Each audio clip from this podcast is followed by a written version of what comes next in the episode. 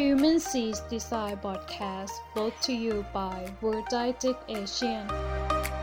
นิทรรศการสื่อการสอนใหม่ และการประชุมวิชาการนานาชาติ สวัสดีครับ ยินดีต้อนรับสู่ Human City Design Podcast อีกครั้งนะครับ คุณอยู่กับสกลทีลาพลันยูนะครับ วันนี้เราก็จะมารีวิวหนังสือชื่อ The Power of Habit นะครับ Why We Do What We Do and How to Change นะฮะอันนี้ เขียนโดย Charles ดูฮิกนะครับ ซึ่งหนังสือเกี่ยวกับเรื่องของนิสัยเนี่ยก็จะมีหลายเล่มเหมือนกันนะฮะเช่นเล่มที่ดังๆ คือพวก Atomic Habit นะครับ แล้วก็ Tiny Habit อะไรนะฮะหรือว่า Make It Stick อะไรต่างๆนะครับมาเรามาเริ่มรีวิวกันก่อนเลยนะครับ อันนี้เขาพูดถึงเรื่องของนักวิจัยจากมหาลัยดุกนะฮะในปี 2006 เขาบอกว่า 40%เนี่ยของการกระทำเนี่ยไม่ใช่เกิดจากการตัดสินใจนะฮะหรือว่า decision making จริงๆนะครับแต่เป็นนิสัยนะครับ หนังสือเล่มนี้เนี่ยมาจากการศึกษาทางวิชาการ การสัมภาษณ์แล้วก็การทดลองทางวิทยาศาสตร์นะครับ แล้วก็นักธุรกิจเนี่ยเกือบ 300 คนนะครับ ผู้เขียนเนี่ยมีประสบการณ์นะครับ ดูทหารอเมริกันซ้อมรบนะฮะซึ่งทหารแต่ละคนเนี่ยจะทำงานประสานกันแบบอัตโนมัตินะครับ ส่วนนี้เนี่ยก็เป็นการสร้างนิสัยที่เราสร้างขึ้นนะครับ เขาบอกว่านิสัยเนี่ยสามารถสร้างขึ้นมาได้อย่างง่ายดายถ้าเรารู้วิธีนะครับยูจีนเนี่ยเป็นผู้ป่วยเนี่ย อันนี้คือเคสหนึ่งฮะเขาบอกว่าเป็นคนที่มีปัญหาเรื่องของความจำเนี่ยเพราะว่าสมองเนี่ยสมองเขาเนี่ยถูกไวรัสกินเนี่ยเพราะฉะนั้นเขาก็จะจำอะไรไม่ได้นะครับ แต่ว่าเขาเนี่ยยังสามารถดำรงชีวิตอยู่ได้นะครับนักวิทยาศาสตร์เนี่ยเลยสนใจว่าทำไมยูจีนเนี่ยถึงยังทำอะไรได้ปกติถ้าเขาลืมได้เร็วขนาดนั้นนะครับเขาย้ายไปอยู่บ้านอีกบ้านหนึ่งนะครับปรากฏว่าวันหนึ่งเนี่ยเขาหายออกจากบ้านนะครับ แต่เขาก็สามารถกลับมาได้นะฮะเรากลับมาบ้านพร้อมของติดไม้ติดมือ แต่เขาก็ไม่รู้ว่า ไอ้ของติดไม้ติดมือเนี่ยมาด้วยมาได้ด้วยยังไงฮะนี่โถเก็บถั่วหรืออะไรต่างๆนะครับ ถ้าถามเขาว่าเอามาจากไหนนะเขาจำไม่ได้นะฮะแต่สิ่งที่ทำให้เขากลับมาบ้านได้เนี่ยไม่ใช่เป็นเพราะว่าความจำนะครับ แต่เป็นรูทีนนะครับหรือพฤติกรรมที่ทำงานโดยอัตโนมัตินะครับ แล้วก็มีการทดลองหนึ่งเรื่องเกี่ยวกับเรื่องของหนูนะครับ อันนี้น่าสนใจมากนะเขาบอกว่าเออมันมีการทดลองเนี่ยก็จะเป็นทางแยกรูปตัวทีนะฮะทางซ้าย แล้วก็มีไอตัวตัวทางแยกเนี่ยก็จะเป็นทางซ้ายกับทางขวานะครับ ทางซ้ายมือเนี่ยจะมีช็อกโกแลตวางอยู่นะครับ เมื่อประตูด้านถูกเปิดหรือว่าถูกคลิกเนี่ยหนูก็จะวิ่งไปตามทางนะไอตัวที่การที่เกิดเปิดประตูหรือคลิกเนี่ยมันก็คือ Q นะครับ C U E นะครับแล้วก็หนูก็จะเลือกที่จะไปทางซ้ายหรือทางขวาแบบอัตโนมัติเลยนะครับ สาเหตุเนี่ยคือคือทางเขาจะวางตัวเขาเรียกว่าช็อกโกแลตวางไว้อยู่นะฮะอยู่ทางซ้ายมือนะครับเพราะฉะนั้นเนี่ยเมื่อเปิดประตูเมื่อไหร่เนี่ยหนูจะวิ่งไปทางซ้ายแน่นอนนะครับ สาเหตุที่หนูแปลงการกระทำเนี่ยเข้าสู่ขั้นตอนมันเนี่ยเขาเรียกว่าเป็นวิธีการเรียกว่าการจัดกลุ่มนะฮะหรือว่าชังกิ้งนะครับส่วนนี้ผมเสริมอีกนิดนึงคือว่าการจับกลุ่มเนี่ยเป็นลักษณะของการเก็บข้อมูลในความจำระยะยาวเนี่ยซึ่งการในการทดลองของหนูเนี่ยนักวิทยาศาสตร์ติดตั้งเครื่องวัดขึ้นสมองด้วยนะฮะโดยช่วงสัปดาห์แรกเนี่ยคลื่นสมองจะไม่เด่นชัดนะครับของบางการกระทำนะครับแล้วก็ทุกการกระทำเนี่ยจะอยู่ในระดับเดียวกันนะเมื่อเริ่มวัดอีกสัปดาห์ถัดมาเนี่ย บางการกระทำเนี่ยก็จะน้อยลงนะครับตัว brain ที่ brain activity ก็จะน้อยลงนะฮะแล้วก็บางอันเนี่ยมันมันมีอยู่เยอะนะครับ เพราะฉะนั้นเนี่ยจะทำให้เกิดการทำงานอัตโนมัตินะฮะเนื่องจากที่ว่าเราเนี่ยไม่พยายามที่จะเรียกว่าสมองเราเนี่ยไม่พยายามที่จะตัดสินใจมากนะครับเหมือนกับพยายามหาช็อตคัทแล้วก็ไปที่ตรงนั้นเลยนะฮะเขาเรียกว่าอัตโนมัตินะครับตัว habit loop เนี่ยจะเริ่มด้วยตัวแปร 3 ตัวนะฮะก็คือ Q นะฮะ CUE นะฮะหรือ Q นะฮะตามด้วย routine นะครับก็คือหรือเป็นเส้นทาง แล้วก็ตามด้วย reward ก็คือรางวัลนะครับ ตัว Q เนี่ยและ reward เนี่ยจะเป็นตัวที่ทำให้เกิดการการเขาเรียกการเหลาหรือว่า crafting นะครับและมีส่วนร่วมกับกิจกรรมนะครับตัว habit เนี่ยไม่ใช่อะไรที่ถูกยึดประจำนะแต่ว่าสามารถถูกเพิกเฉยได้ หรือเปลี่ยนหรือแทนที่ได้ด้วยนะครับก็คือนิสัยเราเนี่ยไม่จำเป็นจะต้องแบบคงที่อยู่ตลอดเวลา มันสามารถถูกเปลี่ยนได้ด้วยนะนะครับ ตัว habit เนี่ยจะถูกเก็บในสมองส่วนที่เป็นเรียกว่า basal ganglia นะครับก็คือสมองส่วนในนี่แหละ ถ้าเราไม่มีลูปนี้เนี่ยจะทำให้เราสูญเสียนิสัยนะครับแล้วก็นิสัยลอยๆอย่างที่เราทำกันอยู่ประจำวันประจำวันนี่แหละครับ ตัวครูกับ reward เนี่ยเป็นตัวที่สำคัญในการเปลี่ยน routine นะครับ พวกร้านอาหารฟาสต์ฟู้ดเนี่ยมักจะทำให้เรารู้สึกถึง reward อย่างค่อนข้างเร็วนะฮะยกอย่างเช่นพวกเฟรนฟรายเนี่ยเขาจะใส่เกลือนะครับในมันฝรั่งทอดนะครับ เมื่อไรก็ตามเนี่ยที่ลิ้นเราแตะมันฝรั่งเนี่ยเราจะรู้สึกถึงความอร่อยเพราะว่าเพราะเกลือเนี่ยเข้ามาก่อนนะครับ อันนี้ก็เป็นเทคนิคทาง marketing ส่วนหนึ่งนะครับฮอปกินส์ คล็อดนะครับเป็นบุคคลที่สร้างนิสัยใหม่ ๆ ให้กับผู้บริโภคนะครับเขาก็มีการสร้างชื่อว่าฮอปกินส์ rule นะคนนี้เก่งมากนะครับเกี่ยวกับเรื่องของ marketing นะฮะมีอิทธิพลต่อลูกค้าเขาเป็นคนที่ใช้แคมเปญเกี่ยวกับการยิ้มแบบเปปโซเดนท์เปปโซเดนท์นะครับ เราเคยได้ยินฮะมีมียาสีฟันชื่อชื่อว่าเปปโซเดนท์มาก่อนนะแล้วก็เขาค้นพบว่าตัวคูนะครับตัวที่กระตุ้นอย่างง่ายๆเนี่ยที่ทำให้ตรงนั้นเนี่ยก็คือการที่ทำให้เกี่ยวเรื่องของฟันขาวนะครับ เขาบอกว่าตัวครูเนี่ยต้องง่ายแล้วก็ตัวรางวัลเนี่ยก็ต้องชัดเจนนะครับ ในที่นี้รางวัลก็คือฟันขาวนะครับ บวกกับความซ่าหลังจากแปรงนะครับ ความซ่าเนี่ย กับหลังแปรงเนี่ยไม่ได้ช่วยทำให้ขาวสะอาด แต่ทำให้รู้สึกว่ามันสะอาดนะครับ อันนี้ก็จะทำให้รู้สึกเออจริง ๆ มันมีการทดลองอีกอย่างหนึ่งก็คือเรื่องบอกว่าพวกโฟมเนี่ยเป็นรางวัลชนิดหนึ่งเหมือนกันครับเขาใช้โฟมเนี่ยโดยในใส่ในพวกแชมพูผงซักฟอกยาสีฟันนะครับปกติพวกนี้มันจะไม่มีโฟมนะครับแต่นักการตลาดเนี่ยใส่โฟมเข้าไปเพื่อทำให้เขารู้ให้ผู้ใช้รู้สึกว่ามันสะอาดนะครับเพราะว่าส่วนที่ ตัวของฮอปกินเนี่ยพบว่าคนส่วนใหญ่เนี่ยเขาอยากได้ฟันที่ขาวสะอาดนะครับ แต่ว่าฟันคนส่วนใหญ่เนี่ยไม่ได้ขาวสะอาดนะเพราะฉะนั้นเนี่ยต้องหาวิธีการที่ทำให้สะอาด เพราะฉะนั้นเนี่ยตัวนี้ก็เป็นตัวประเด็นนะในการที่เอาไปทำ PR ต่างๆนะครับ มีการทดลองกับลิงฮะโดยใช้เครื่องวัดเครื่องสมองเหมือนกันนะครับวัด brain activity นะนักนักวิทยาศาสตร์พบว่ามีครูที่เป็นภาพเขาทำครูเนี่ยเป็นบนภาพจุมจอมอนิเตอร์นะฮะทำให้ลิง กดคานนะครับ เพื่อที่จะเอาน้ำหวานมาทานนะครับ เมื่อเห็นภาพบนจอมอนิเตอร์เมื่อไหร่เนี่ยก็กดคานนะคลื่นสมองเวลาที่มีน้ำหวานอยู่เนี่ยจะค่อนข้างสูงกว่ากิจกรรมอื่นนะครับ เมื่อลิงไม่ได้รางวัลเนี่ยความสุขจากการทานน้ำหวานเนี่ยเป็นเป็นความโกรธหรือซึมเศร้าแทงนะครับ แล้วก็อีกการทดลองเนี่ยทำให้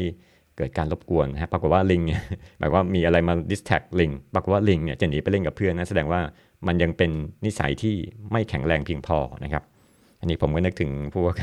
อะไรนะโรคโรคซึมเศร้าอะไรต่างๆด้วยนะครับ ว่าคนเราถ้าเราไม่ได้ใน reward ที่ต้องการก็จะเกิดอาการโรคซึมเศร้าตามมานะครับ ปรากฏการที่สำคัญของ habit ก็คือการ craving นะครับ เมื่อไรก็ตามที่ลิงได้รางวัลเนี่ยจากการกระทำประจำเนี่ยตัว craving ก็จะครบวงจรนะครับ การที่จะหาว่าอะไรคือคูเนี่ยหรืออะไรคือ reward นั่นนะบริษัท P&G เนี่ยเช่นบริษัทที่ทำเกี่ยวกับเรื่องพวกพวกอุปโภคบริโภคต่างๆนะครับ ได้ทำการวิจัยโดยการบันทึกเทปแม่บ้านที่เป็นคนดิเดตซื้อสเปรย์ดับกลิ่นในห้องนะครับเขาพบว่าแม่บ้านเนี่ยจะยิ้มนะครับเมื่อเสร็จการกระทำความสะอาดของห้องนะครับเขาก็มีอาเทปแล้วก็ดูอ้าวหลังจากที่เขาอะไรนะคือพับติงนอนจัดติงนอนเสร็จเขาจะยิ้มอะไรเงี้ยนะครับดูหลาย ๆ ครั้งนะครับ แล้วก็ตอนที่เขาไป observe เนี่ยเขาเอาตรงจุดนี้มาเป็นจุดที่เขาเรียกว่าตอนยิ้มเนี่ยคือการเสร็จภารกิจ นะก็จะได้รางวัลนะครับเขาเลยคิดว่าการฉีดสเปรย์ดับกลิ่นทุกครั้งเนี่ยสิ่งที่ได้รางวัลก็คือกลิ่นหอมนะครับ บวกกับการกำจัดกลิ่นนะฮะแล้วก็สิ่งนี้จะทำให้เกิดการสร้างนิสัยเป็นวงจรนะครับ การเปลี่ยนนิสัยหรือว่า golden rule of habit change ฮะดังกี้เนี่ยพบว่าเราไม่สามารถสร้างนิสัยที่ไม่ดีได้นะครับไม่เป็นโทษทีไม่สามารถล้างนิสัยที่ไม่ดีได้หมายความว่าเรากำจัดนิสัยที่ไม่ดีออกไปได้ แต่เราสามารถเก็บตัว ตัวสิ่งกระตุ้นเก่านะตัวครูเก่านะแล้วก็ใช้รางวัลเก่าได้ แต่ใส่รูทีนใหม่เข้าไปแทนนะครับ ตัวอย่างในหนังสือเนี่ยเป็นเรื่องที่น่าสนใจมากนะครับ AA เนี่ยเป็นคนที่ทำเป็นชื่อย่อนะครับคนที่ทำมือทินะฮะแล้วก็ช่วยเหลือคนที่ติดพวกแอลกอฮอล์หรือติดเหล้านะครับซึ่งเขาได้ทดลองฝังชิปบนสมองของคนทดลอง แล้วลองเปลี่ยนวงจรเก่านะครับ คือมองเห็นภาพดื่มเหล้านะครับ แล้วก็ผ่อนคลายนะฮะมาเป็นมองเห็น การภาพของการพูดคุยสนทนาและผ่อนคลายนะครับ ก็คือเปลี่ยนตัวตัวตัวคาฟิ่งใหม่นะครับ AA สร้างสิ่งแวดล้อมที่คล้ายกับของเก่าเนี่ยแต่ไม่มีเหล้านะครับมีแต่คนมาสนทนากันนะฮะท้ายสุดก็คือ reward ก็คือว่าเขาเออมันทำให้เกิดความพักผ่อนสบายใจอย่างนี้อันนี้คือแทนที่เราจะทานเหล้าแล้วสบายใจนะครับ ดังนั้นเนี่ยเราสามเราสามารถคงตัวตัวครูแล้วก็ reward นะฮะเหมือนเดิมได้โดยเปลี่ยน routine ใหม่นะครับ เช่นเดียวกับอีกเคสหนึ่งที่เด็กผู้หญิงเนี่ยเขามีปัญหาเรื่องชอบกัดเล็บสมมติครับอันนี้ก็แปลกมาเขากัดเล็บจนแบบว่าเล็บหลุดเหมือนกันนะครับ ก็เลยใช้วงจรครับเมื่อเห็นเล็บตัวเองเนี่ยกัดเนี่ยเขาจะตัววงจรเนี่ยคือเราเห็นเล็บเนี่ยเขาก็จะกัดแล้วก็ไอความสำเร็จก็คือว่าเขารู้สึกเออมันคอมพีตนะครับเมื่อกัดเล็บนะนักจิตวิทยาเลยให้เธอทดลองจด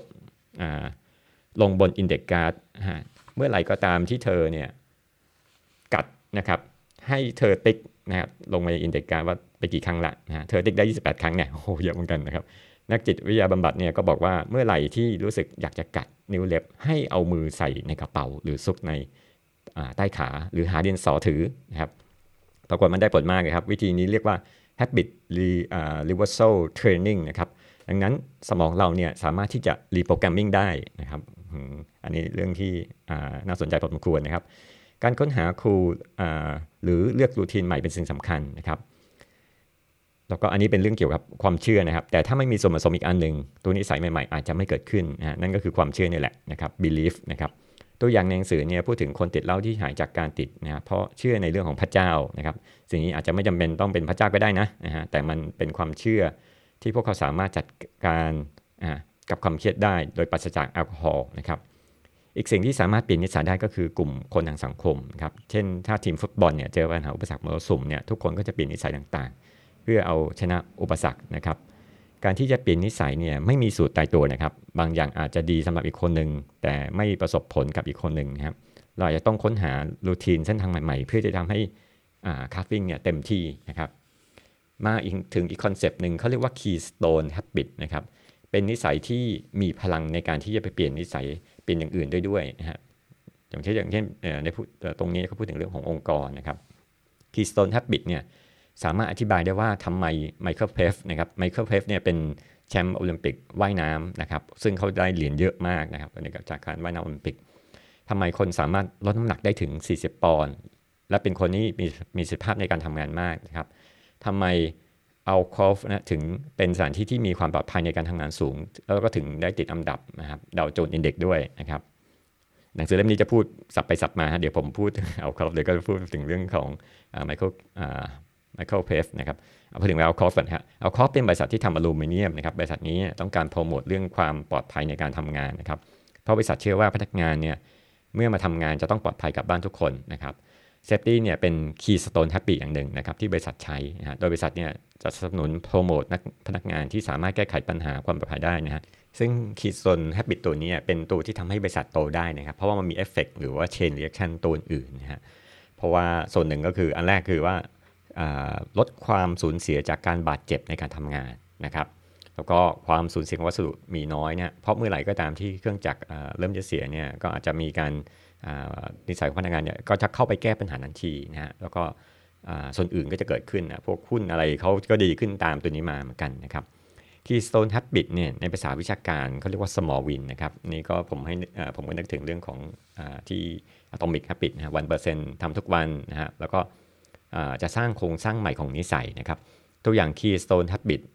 เช่นการทานอาหารร่วมกันนะฮะระหว่างครอบครัวเนี่ยจะช่วยเลี้ยงดูเด็กให้สามารถทำการบ้านได้ดีขึ้น เกรดสูงขึ้นนะฮะแล้วก็สามารถควบคุมอารมณ์ได้นะครับ การจัดที่นอนทุกเช้าจะช่วยทำให้เกิด productivity นะครับแล้วก็เกิดสุข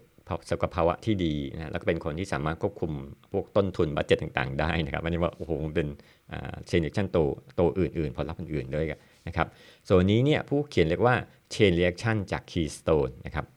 Michael Phelps เนี่ยกลับมาอีกทีนะฮะเป็นนักกีฬาโอลิมปิกที่เขาว่ายน้ำนะตอนเด็กๆเนี่ยเขามีความสนมากนะฮะเมื่ออายุ 7 ขวบเนี่ยบ๊อบเนี่ยผู้ซึ่งเป็นโค้ชมองเห็นร่างกายของ Phelps ว่าเหมาะสมสำหรับการว่ายน้ำนะครับ เพราะมีลำตัวที่ยาวมือใหญ่ขาสั้นนะฮะเพราะว่าขาสั้นเนี่ยเหมาะสมกับการลากในน้ำด้วย เขาจะมีปัญหาเรื่องการควบคุมอารมณ์ก่อนแข่งนะครับ ซึ่งโค้ชเห็นปัญหาตัวนี้เนี่ยของเพปเนี่ย ต้องสร้างเขาบอกว่าต้องสร้าง mindset ที่ถูกต้องนะครับ วิธีการคือการโค้ชให้เขาดูวิดีโอเทปนะฮะก่อนหลับนะครับซึ่งวิดีโอเทปที่พูดถึงเนี่ยมันไม่ใช่วิดีโอเทปเป็นเทปการแข่งขันทั้งสิ้นนะเป็นแต่เป็นจินตนาการการว่ายน้ำนะครับ เช่นการเคลื่อนที่นะฮะการว่ายน้ำที่ไม่ผิดท่านะครับ การหมุนตัวเมื่อถึงขอบสระนะครับ ขณะที่ร่างกายเนี่ยมีน้ำอยู่รอบๆนะฮะเราก็ให้ปิดตามองการแข่งขันซ้ำแล้วซ้ำอีกนะครับ เวลาฝึกซ้อมเนี่ยก็ให้เอาวิดีโอเทปเนี่ยใส่ในสมองนะครับ สิ่งนี้ทำให้ Michael Michael Phelps เนี่ยว่ายน้ำได้ดีขึ้นนะครับมันจะมีตอนสนุกๆนะครับที่เขาบอกว่าตอนที่เขาแข่งครั้งหนึ่งปรากฏว่าน้ำเนี่ยรั่วลงไปในแว่นเขาแล้วปรากว่าเขามองไม่เห็นนะครับ วิธีการแก้ไขสถานการณ์คือว่าเขาไปดึงเทปเก่าเนี่ยออกมาดูว่าอ๋อถ้าเกิดเหตุการณ์น้ำรั่วเข้าแว่นตาเขาจะทำไงนะปรากฏว่าเขาว่ายไปว่ายมาจนจนได้แชมป์นะครับ อันนั้นถือว่าเป็น Amazing พอสมควรนะครับ อันถัดมาเป็นเรื่องของ Keystone Habit ฮะอีกเรื่องหนึ่งนะครับเกี่ยวเรื่องของการรักษาสุขภาพด้วยการลดน้ำหนักนะฮะแล้วออกกำลังกายนะครับ หลังจากที่มีการแนะนำให้แบบมีผู้หญิงที่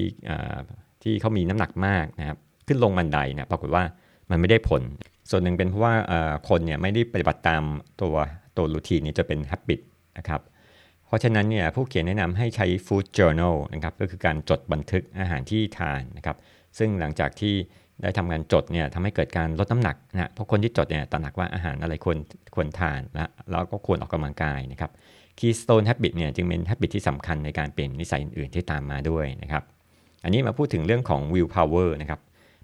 will power เนี่ยภาษาไทย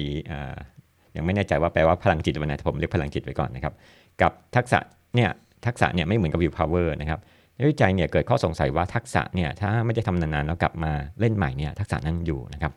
เช่นเราเคยขี่จักรยานนะเราก็ไม่ได้ขี่มาประมาณ 3-4 ปี แล้วกลับไปขี่ใหม่เนี่ยมันก็ยังอยู่ แต่ will power ไม่เป็นแบบนั้นนะครับเขาบอกว่า will power เหมือนพลังงานนะครับจะมีการใช้แล้วก็หมดไปนะครับ will power ในนิยามนี้เนี่ยมันมีส่วนที่เกี่ยวข้องกับ self regulation หรือ self control นะครับก็คือการความสามารถในการควบคุมตนเอง ดังนั้นการที่ลงคนที่จะลงเรียนเปียโน หรือกีฬาอาจจะไม่ได้สนับสนุนให้ให้ให้ใครก็ตามเนี่ยเป็นนักเปียโนชื่อดัง หรือนักฟุตบอลที่เก่งนะครับ แต่ว่ามันจะเป็นการบังคับตนเองนะฮะให้อยู่กับตรงนั้นนะฮะซึ่งก็จะทำให้เกิดความแข็งแรงในการควบคุมตนเองนะครับ Starbucks เนี่ยเป็นเสมือนโรงเรียนที่สอนเรื่อง self regulation นนะครับครั้งแรก Starbucks เป็นสปอนเซอร์การลดน้ำหนักให้พนักงานเนี่ยเข้ายิมหลังเลิกงาน ปรากฏว่ามันค่อนข้างจะยากนะครับ เพราะว่า will power เนี่ยมันไม่พอนะฮะเนื่องจากว่าพนักงานเนี่ยหมดไปกับการทำงานทั้งวันนะครับซาบักเนี่ยได้เปิดโรงเรียนและสอนพนักงานให้เข้าทำงานตรงเวลานะครับ ไม่โกรธลูกค้านะครับ ยิ้มให้ลูกค้าเสมอ จดจำชื่อที่ชื่อของลูกค้าแล้วก็จดจำของที่ลูกค้าสั่งนะครับบริษัทบอกว่าพวกเขาเนี่ยไม่ใช่บริษัทกาแฟที่บริการคน แต่เป็นบริษัทคนที่เสิร์ฟกาแฟนะครับอันนี้อันนี้คมพอสมควรเพราะบิดเป็นบริษัทคนที่เสิร์ฟกาแฟ ไม่ใช่บริษัทกาแฟที่บริการคนนะครับครับอันนี้แหละคือวิธีการที่จะเปลี่ยน self discipline ไปเป็นนิสัยขององค์กรนะครับ ซาบักเนี่ยพยายามที่จะเพิ่ม will power นะครับโดยให้พนักงานเนี่ยเป็นสมาชิกยิมอย่างที่บอกนะแล้วก็ทำเวิร์กช็อปอดอาหารอะไรต่างๆ แล้วพอไม่ได้ผลเนี่ยเราเลยเปลี่ยนไม่พีไปเอา will power เข้ามาอยู่ในงานนะที่พนักงานทำนะครับเขาเขาบอกว่าเขาเมื่ออที่เขาบอกว่าลูกค้าเนี่ยตะโกนใส่พนักงานถ้าคิวยาว หรือทำกาแฟผิดนะในคู่มือของซาบักเนี่ยจะมีระบบที่เรียกว่า Latte L A T T E นะครับ ครับคำว่า Latte เนี่ยเป็นตัวย่อนะครับ L นะครับ L ก็คือ listen to the customer นะครับ ก็คือฟังลูกค้า A เนี่ยคือ acknowledge their complaint นะครับ complaint ก็คือยอมรับนะฮะในการบ่นรับของลูกค้าว่าเออเขารับละนะครับ take T ก็คือ take action by solving the problem นะครับก็คือทำโดยการแก้ไขปัญหานะครับ แล้วก็ T ตัวหนึ่ง thanks them ก็คือขอบคุณนะครับ แล้วก็ตัวสุดท้าย E นะครับ explain why the problem occur ก็อธิบายว่าปัญหามันเกิดจากอะไรนะครับ การตะโกนใส่พนักงานเนี่ยถือเป็น infection point เนี่ยที่ทำให้เกิดความเครียดนะ เพราะฉะนั้นเนี่ยพนักงานที่ทำซาบักเนี่ยจะต้องมีตัวของ procedure หรือ routine อะไรที่เขาสามารถที่จะสอนตอบแบบอัตโนมัติเลยนะครับ การฝึกให้เกิด will power หรือ self control เนี่ยได้มีการทดลองให้นักเรียนเนี่ยนั่งดูจอมอนิเตอร์นะครับ เมื่อเห็นตัวตัวเลขเนี่ยหแล้วตามด้วย4ก็ให้กด space bar นะครับ เขาบอกว่าคนที่ทำสำเร็จเนี่ยจะสามารถอยู่กับงานนี้ได้ถึง 12 นาทีนะครับ แต่ขณะที่คนที่ทำไม่สำเร็จเนี่ยจะคิดว่างานนี้น่าเบื่อนะฮะแสดงว่ามีมี will power น้อย อันนี้ก็คิดถึงการทดลองที่เขาเอาตัวมาร์ชเมลโลว์แล้วให้เด็กเนี่ยอะไรนะเฝ้ามาร์ชเมลโลว์นะฮะประมาณเกือบเป็นครึ่งชั่วโมงหรือชั่วโมงหนึ่งนะครับถ้าเด็กสามารถที่จะอดทนไม่กินมาร์ชเมลโลว์ก่อนเนี่ยเขามาร์ชเมลโลว์ก็คือขนมที่เอาไปปิ้งนะฮะในของของอเมริกานะครับ ก็สามารถที่จะมีเขามี power ที่ will power ที่สูง หรือมีพลังจิตที่สูงนะครับบริษัท Starbucks เนี่ยได้โฟกัสให้พนักงานเนี่ยมีความเป็น authority สูง authority สูงนะครับ เช่นให้พนักงานออกแบบเครื่องทำเอสเปรสโซ่นะฮะหรือจัด layout เครื่องคิดเงินได้นะครับ แล้วก็สามารถคิดวิธีการที่ลูกค้าควรต้อนรับนะครับ แล้วก็วิธีการวางที่โชว์สินค้านะครับ พนักงานเนี่ยต้องสามารถควบคุมชีวิตของเขาได้ อันนี้คือ key นะฮะ คือสามารถ authorize ชีวิต life ของเขาได้เลยนะฮะ ไม่ได้แบบว่าจะต้องเป็นหุ่นยนต์นะครับ แต่ว่าสามารถที่จะมีความเป็น self control อยู่อยู่ด้วยนะครับ โอเคนะครับ ผมสรุปหนังสือเล่มนี้ฮะยังมีอีกโซนหนึ่งใน episode หน้านะครับแต่ส่วนนี้เราก็สรุปคร่าวๆจากบทที่ 1 ถึง 5 ก่อนนะครับ อันที่ 1 สมองจะทำงานแบบอัตโนมัตินะฮะเมื่อกระทำนั้นเมื่อกระทำสิ่งนั้นเป็นนิสัยนะครับ ก็คือทำบ่อยๆนะครับมันก็จะอัตโนมัติเองนะครับ habit loop เนี่ยจะเริ่มที่ตัวครูนะฮะแล้วก็ไปที่ carving routine นะครับแล้วก็จบที่ reward นะครับตัว reward เนี่ยก็จะ loop back นะฮะก็คือวงจรวิ่งกลับมาตัวครูนะครับเมื่อเพราะว่าเมื่อเราได้รางวัลเสร็จแล้วก็เออเราก็อยากจะทำต่อนะครับ belief คือความเชื่อนะครับ เป็นอีกส่วนหนึ่งผสมส่วนผสมในการคาฟิ่งขององค์กรนะครับ อันที่4นะฮะ keystone habit นะฮะก็คือเป็น habit ที่สำคัญนะครับที่สามารถที่จะทำให้เกิด chain reaction กับผลกระทบอื่น ๆ ได้นะครับ อันที่5นะครับ will power กับทักษะไม่ใช่ตัวเดียวกันนะครับ will power เป็นพลังงานนะฮะถ้าใช้มากก็จะหมดได้นะครับ will power เนี่ยจะคู่กับ self control นะฮะหรือความสามารถในการควบคุมตนเองนะครับ อันสุดท้ายฮะ Starbucks เนี่ยใช้วิธีการฝึกพนักงานนะที่มีคู่มือปฏิบัติกับลูกค้าหลากหลายสถานการณ์นะฮะแล้วก็ ฝึกด้วยความให้มีการที่เป็น self control นะฮะเมื่อเจอ inflection point ต่างๆนะครับครับ วันนี้ก็ขอจบ Human C Design Podcast นะครับ แล้วก็ติดตามอพิสูจน์หน้าต่อไปครับ สวัสดีครับ